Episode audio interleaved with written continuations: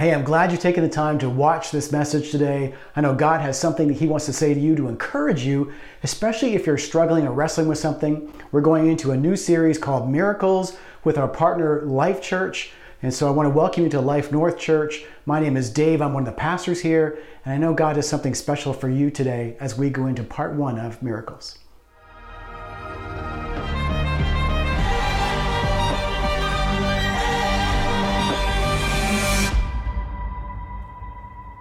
Well, what is up, Life Church? How are you guys doing today? Man, it is so good to gather together. If you're new or if we haven't met, my name is Chris Beall, and uh, this is actually my 20th year on staff at Life Church. So, kind of a, it's a bit of an accomplishment. And I currently serve 18 of our campuses, and honestly, like, my calling is to pastor the pastors. And just to be able to pour into these people that are serving campuses. I also lead this little thing called the Legacy Team, which is made up of about 500 folks that are business leaders and people passionate about leveraging resource to accelerate the mission of the gospel through the local church. And I just, I love our Legacy Team. Uh, what I'm most proud of uh, is this picture, these people behind me. This is my family. And uh, Cindy and I just celebrated 30 years of marriage in January. She was 14 when she said, I do. And my three incredible sons, of which I am the shortest man in the Beall home. Uh, I've got an incredible daughter in law, Ella. And then there's this one little girl, Ivy Sloan, my first granddaughter. And I'm telling you, this girl has my heart. Any grandparents in the house at all of our places is the best thing ever when you become a grandparent. Uh, she calls my grandpa name is Yaj, but she pronounces it Raj, even though my name is Chris. So it's a really long story. So this week, we are starting a series looking at the miracles of Jesus leading up into Holy Week and ultimately celebrating the resurrection on Easter Sunday. And just for a little bit of working context, Jesus, or God rather, through Christ in the beginning was God, right? He created all things. And when He created the world, He created an order. There are rules that govern the natural world. There's gravity, which our, you know, our adolescents have to learn the hard way. First and second law of thermodynamics, the fact that the earth rotates around the sun, the moon rotates around the earth. All of these things are natural laws that God created. And anytime we see a miracle, is when we see God choosing to operate outside of the natural order that He Himself created.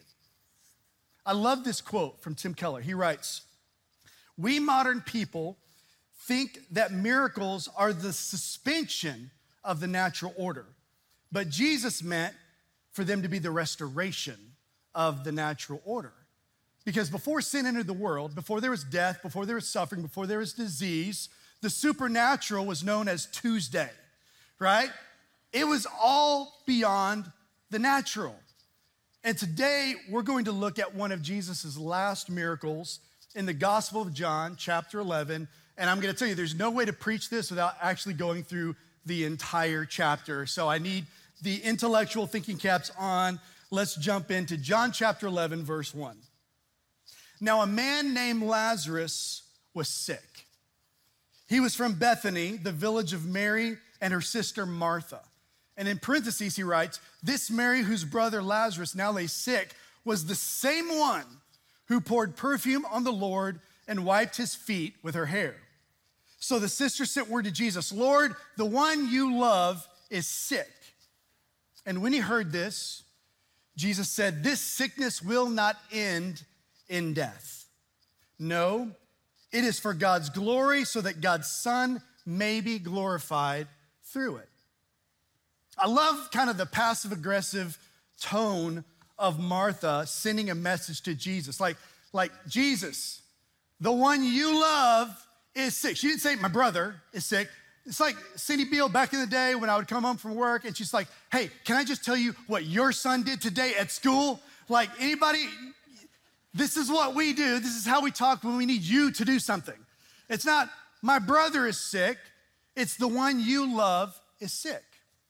So, little context Bethany was a, a small village about um, two miles to the east of Jerusalem. Interestingly, you have to kind of go through the Mount of Olives or Gethsemane to get there. Um, as mentioned, this was the same Mary that poured perfume on Jesus' feet and wiped his feet with her hair. And Lazarus was nothing special. He didn't do a TED talk, he didn't write a book, he didn't wasn't on a speaking circuit. He was just a guy. And I love that. And he happened to be one of Jesus's favorite people. Time after time, he would find himself in their home, sharing a meal, and just being together. So we keep going. Scripture says, Now Jesus loved Martha and her sister and Lazarus. Just want you to be clear, they're Jesus' people. I just want you to know he loved them. So, everybody say so. He loved them so much. So, when he heard that Lazarus was sick, he stayed where he was. I mean, this, this must be a typo in my Bible. He loved them so much that he stayed where he was two days longer. Does your Bible say that? Does that make any sense to anyone? He loved them so much that I'm not gonna go. I'm just gonna stay here. The so, that conjunctive word, it puzzles me. Like I would understand it if he loved them so much yet. Well, now it makes sense. Yet, traffic was too bad, right? He loved them so much. However, he was afraid of getting arrested. That would totally make sense to me. What doesn't make sense to me is he loved them so much, so he didn't go. Hmm. So often, those of us that are believing God for a miracle, and I know many of you are, have to first learn the lesson of how to wait on the Lord. It's part of it. You look back through the Old Testament, you read through the New, moment after moment, example after example of God giving a vision, a burden, a promise, and then crickets. Five and a half months ago, we got a phone call late at night.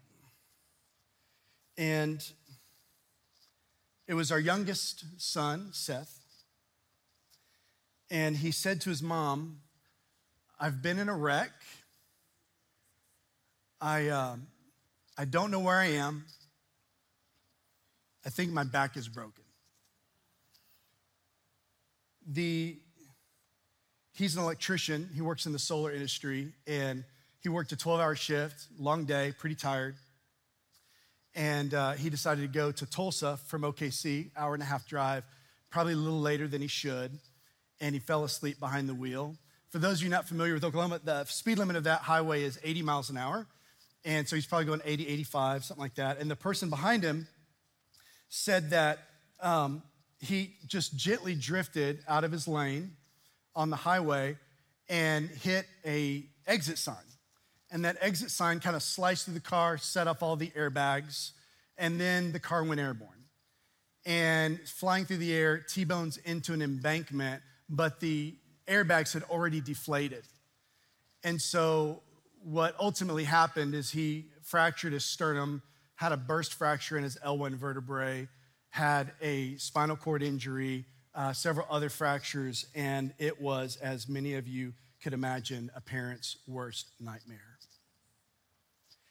We drove to Tulsa, and it was the longest 90 minute drive of our lives.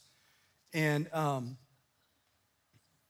and it's been, it's, been a, it's been a journey for us, one that we are still walking. When we look at, at Mary and Martha and this season of waiting, granted, it's only a few days. But yet, when someone you love is suffering and hurting, a few days feels like what? A couple decades, a long time.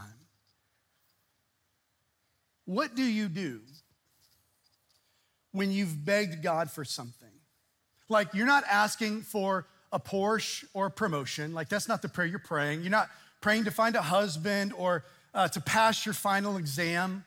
You're, you're not praying for God to bless your meal or to give you traveling mercies, whatever. Can somebody tell me what traveling mercies are, by the way? Like, I've been a pastor a while, I still don't know what that means. But, like, you're not praying that prayer. Like, you are on your face before God saying, God, I need you now.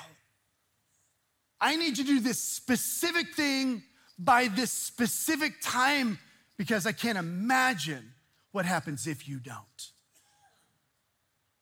What happens to your faith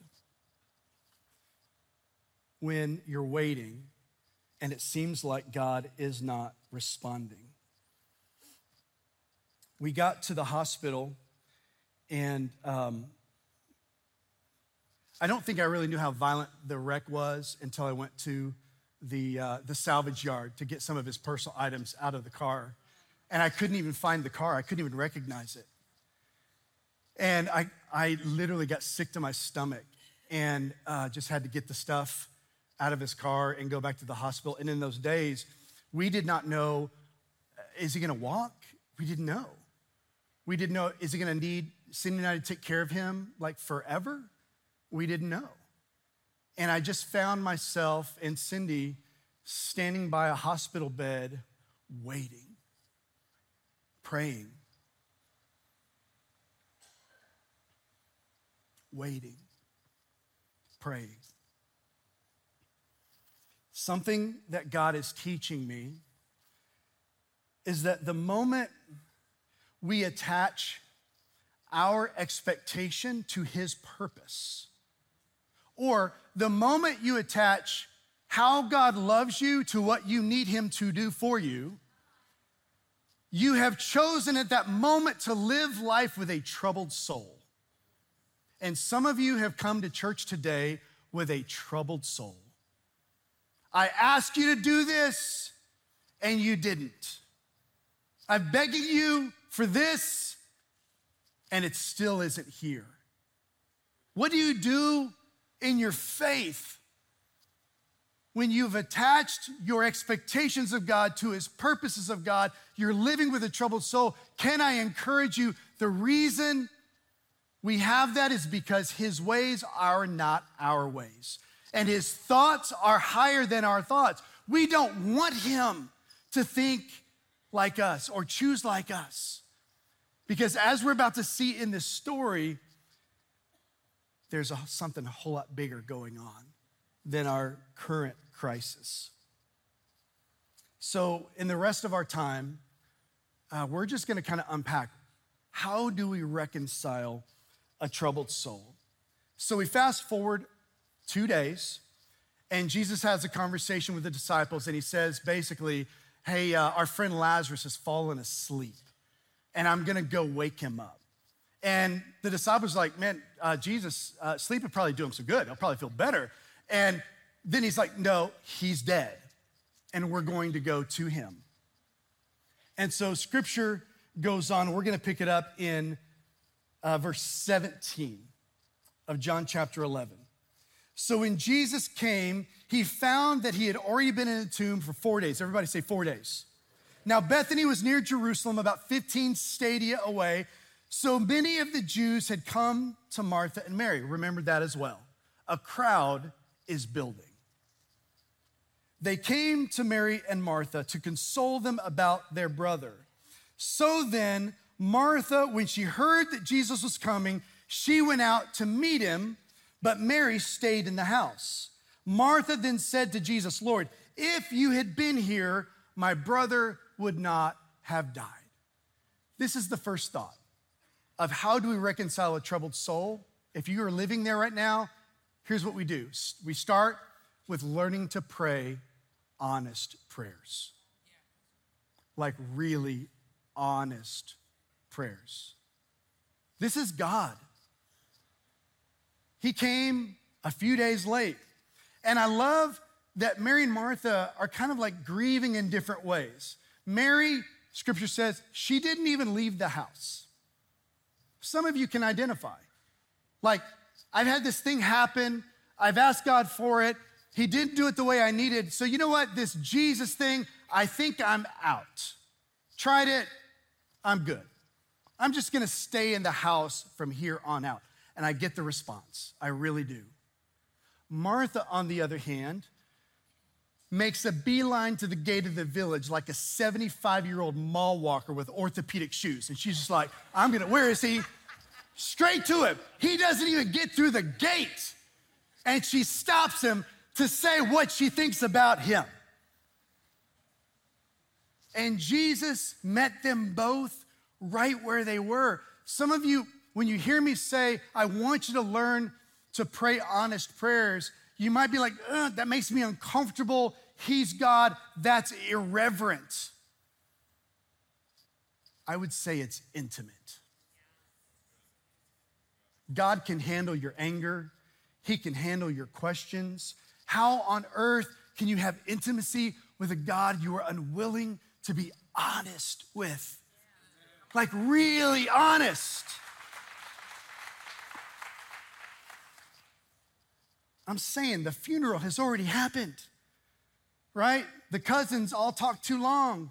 The green bean casserole is in the Tupperware in the refrigerator. They've all told the stories about, hey, remember that time when Lazarus was 10? Ha ha. It's hilarious. And then Jesus shows up. When we're waiting on God, we aren't waiting for nothing. And a divine delay is not ever his denial. Often there's reasons behind that delay. So when we're navigating that troubled soul, let's start with just praying honest prayers. In this season, this last five and a half months, um, I, I guess I thought I told Pastor Craig this a couple days in. He called me. He says, "How you doing?" And I said, "I'm not good. I don't know how my son's going to be. Um, I kind of thought I've been a pastor for 28 years, so, you know, I'm thinking I've got like a doctoral degree in handling trauma. I don't. I'm broken, I'm angry, and I feel a little bit alone. And Craig just listened and he cried with me and he encouraged me just talk to him. Talk to the Lord. Tell him how you're doing, really. And it looked a little different for both Cindy and I, but it was in those first few weeks um, that we just started um, to tell him how he felt. And it kind of started with, Why did you let this happen? We are laying hands on him 10 times a day, asking for total healing. And he goes to bed every night in total pain. Why? Just start there. Just start there. Because the moment we're honest, you know what you're doing? You're opening your heart in a vulnerable way to a God that wants to be present in your struggle. We just start to pray honest prayers. Secondly, and this is going to get a little hard, I want you to risk your heart and believe in Him again hope again. In verse 22, Mary just finishes by saying, If you would have been here, my brother wouldn't have died, right?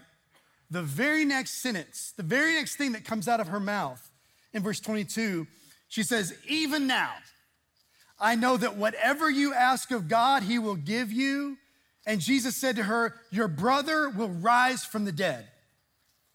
Martha said to him, I know he will rise in the resurrection in the last day. And Jesus looked at her and said, I am the resurrection.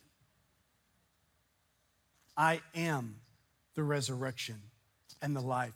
And the one who believes in me will live, even if he dies. And everyone who lives and believes in me will never die. And then he looked at her and said, Do you believe this? And she said to him, Yes, Lord. I have come to believe that you are the Christ, the Son of God, and he who comes into the world. And when she had said this, she left and called for her sister Mary, secretly saying, The teacher's here, and he's calling for you. And when Mary heard this, she got up and came quickly to him. It takes courage to risk your heart in believing again, to hope again. And I love that Jesus met Mary and Martha right where they were, as differently as they were handling this challenge. And then in verse 33, guys, this is so powerful. So Mary comes. And in verse 33, John writes, Therefore, when Jesus saw her weeping, and the Jews who came with her were also weeping, he was deeply moved in spirit and was troubled, and he said, Where have you laid him? Mm. It's about to get interesting. And they said to him, Lord, come and see. And then the shortest verse in all 66 books of the Bible, but maybe for some of you, the most important two words Jesus wept.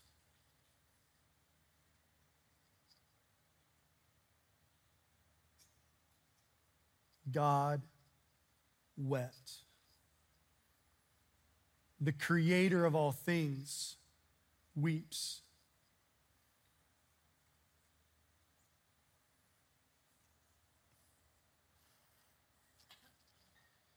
He lived out the Sermon on the Mount in this moment. Blessed are those who mourn, for they will be comforted.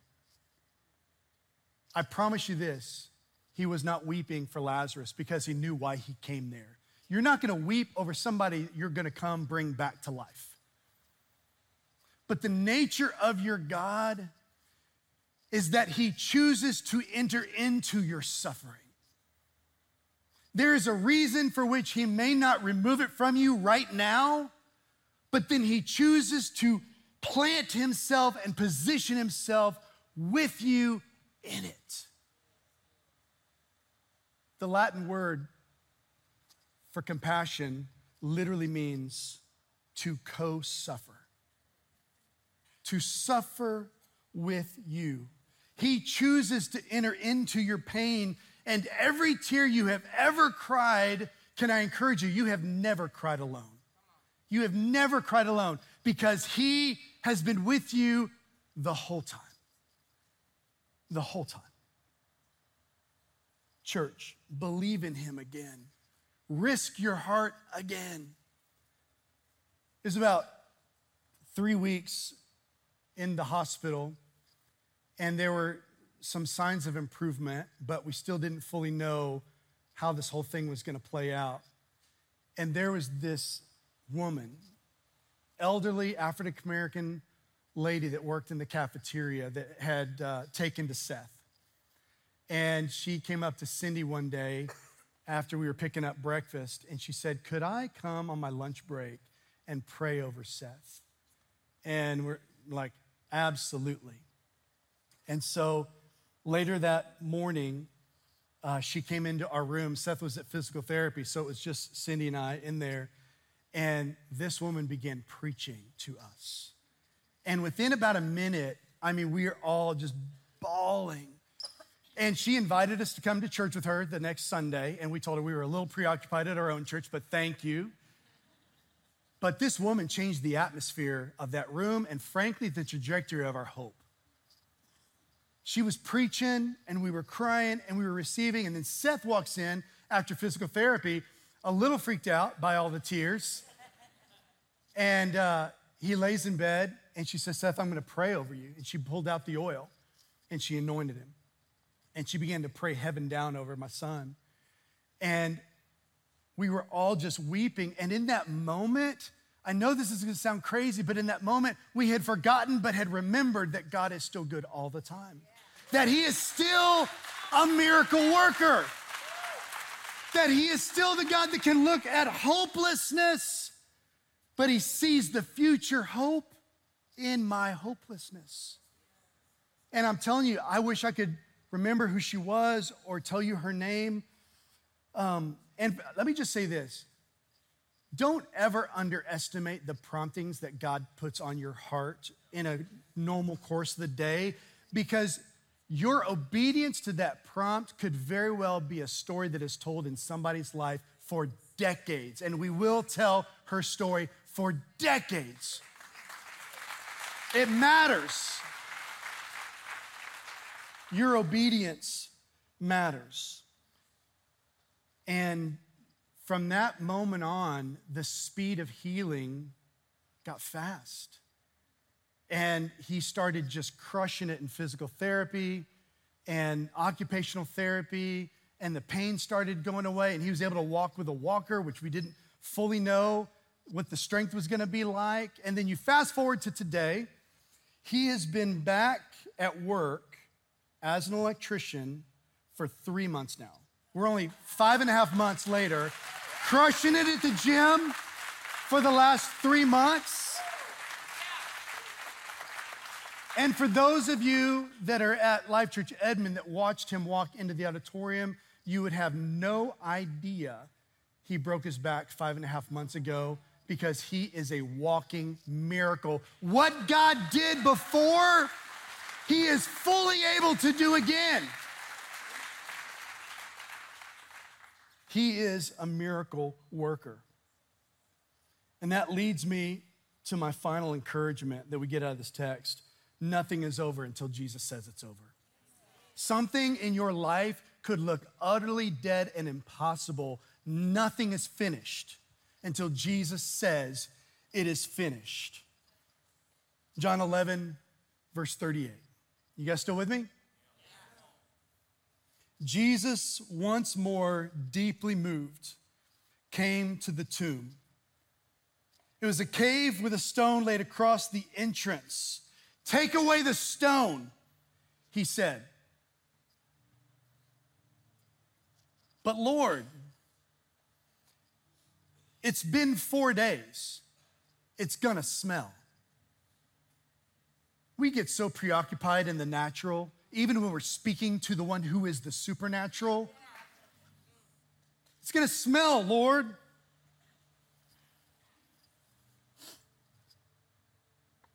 By this time, there's going to be a bad odor, for he has been in there for four days. This is significant because at this time in history, the Jews had this belief, not really sure where they got it, but they believed that someone's soul hovered over their body for three days after they died.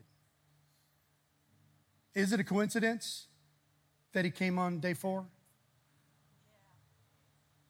Sometimes he's going to wait until there's only one explanation. Only one. And I'm speaking to somebody who's waiting right now. You're not waiting for nothing.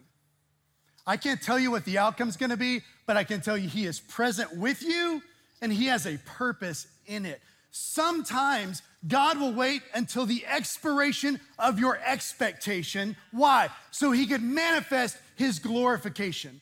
The whole point, the whole point of this miracle was to magnify and display his glory so that people would believe in him. It's going to smell, Lord. Here's what Jesus says Did I not tell you that if you believe, you will see the glory of God. So they took the stone away. And Jesus looked up and said, Father, I thank you that you heard me. And I thank you that you always hear me. But I said this for the benefit of the people standing here, that they may believe that you sent me. And when he said this, Jesus called out in a loud voice, Lazarus, come out and the dead man came out. His hands and his feet were wrapped in strips of linen and a cloth around his face, and Jesus said to them, Take off the grave clothes and let him go. Sometimes he is going to wait until your expectation has expired so he can display his glory so that others may believe. As a dad, I am, I still have trauma. Cindy and I both do. Every time Seth calls me and his picture comes on the phone, chills go down my spine. When he's going out to eat with his buddies at night, um, I struggle with fear. I still do. But, son, your story is just beginning. It's just beginning. I believe the anointing of God comes with a prerequisite of pain. Because when you when God trusts us with suffering, it empowers you to serve others who are also suffering because you know what it is. And I believe all of these challenges that you're still navigating are all a part of God's design to use you to impact other people. And I don't know that I've ever been more proud of a human being than to watch you in these last five months. There are some of you that are in this room, you're like, Chris, this is great, but I did pray and the cancer didn't go away.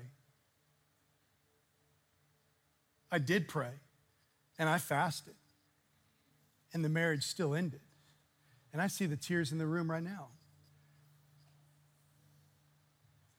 And all I can tell you is God is present in your temporary, but He's focused on the eternal.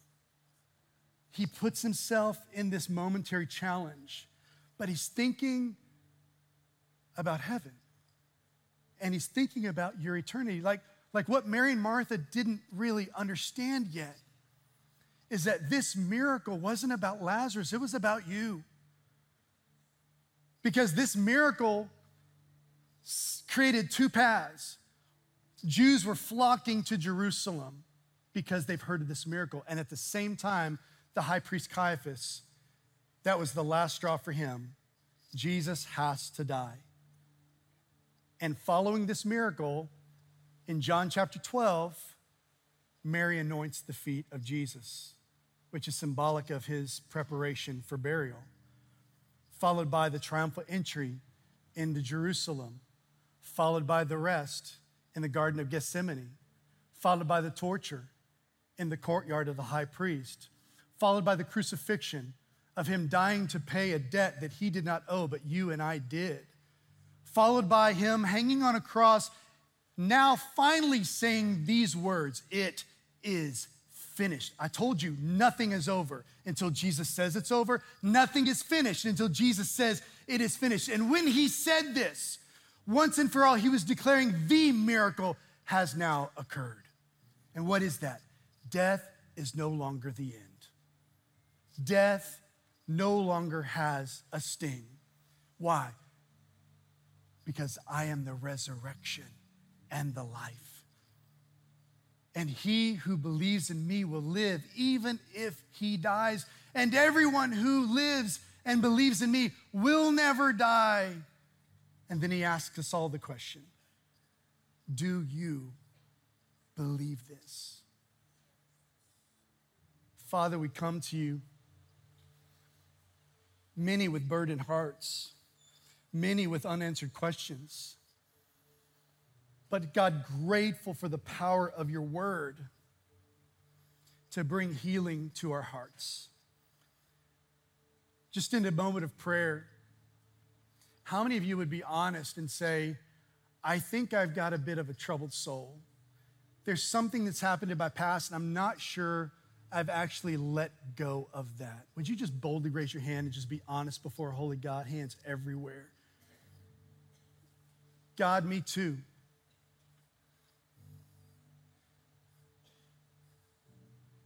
We don't understand why you allow things to happen we don't understand the purpose of the pain, but we believe again that you are good all the time. God, use the challenges, use the hurt to, God, build in each person struggling in this area with a depth of character and an intimacy that is unmistakable. God, heal our hearts and breathe life into our faith.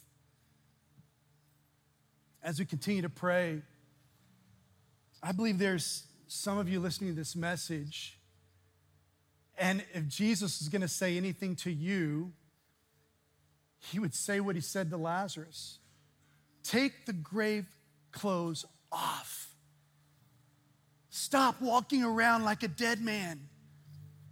You don't have to. Resurrection is now a possibility. Heaven is now an option. But we got to understand the problem and that is sin separates us from a holy God. The penalty of sin is death, eternal separation from God. But the promise of God is that while we were still sinners, Christ died for us, and that anyone who believes and puts their faith in the perfect work of Calvary's cross, their sins will be forgiven and they will be made new by the power of God because He loves you. But it is not enough just to know this in your head, you've got to believe it and ask Him in your heart. At all of our locations, those of you watching on YouTube, Church Online, if you're not sure where you stand with God, I want to challenge you call out on Him, repent of your sin, ask Him to forgive you, and He will make you brand new. If that's you, you want to take that step today, I want you to boldly raise your hand right now and just say yes to Jesus. Just lift it up right where you are. Man, I got you. Praise God for you. Lift it up, will you? So proud of you. Wipe the tears away. Others, just keep it up for a minute. I just want to see you. God, I'm saying yes to you. Every voice in this place, pray out loud with those saying yes to Jesus. Father, I need you. I've sinned. I'm asking you to save me. Jesus, I believe you died on a cross you didn't deserve to pay for my sin. And you rose from the grave to bring me life. Fill me now with your Holy Spirit that I could serve you always. In Jesus' name I pray. Somebody go crazy and celebrate those saying yes to Jesus. Oh, that is so good. And God really is using that to speak to my heart when it comes to wrestling with God, where are you? And why aren't you coming through? And I need a miracle from you. And I know some of you out there, that's what you've been saying. God, I need a miracle. Where are you? Why is it this happening? And I really hope that God has spoken to you through the message today. And here's what I want to encourage you to do don't walk away from this without thinking it through and talking to God about it. Actually, have that conversation with somebody. And if you don't have somebody to talk to in your own life that's right around you, then please reach out to us. That's what we're here for. We would love to connect with you, pray for you, encourage you. I know there's a young guy that I'm connecting with who's halfway around the world, and we connect every week so I can just encourage him and let him know that God cares about him and that there is forgiveness and he's loved. And that makes a big difference, and we would love to be able to do that for you as well. Well, don't forget to share this with somebody else, like and subscribe so that you keep getting this podcast, or if you're watching this on YouTube, you get the reminders as we go week by week, especially for this series that we're in Miracles leading up to Easter, and invite people to come and be a part of that. If you want to support what we're doing and give back, for all of you who are already doing that, thank you for participating with us. If you've never done that before, there are links at our website, lifenorth.church, or there are links that are in the information below. All of that is so appreciated, and we pray that God really blesses you.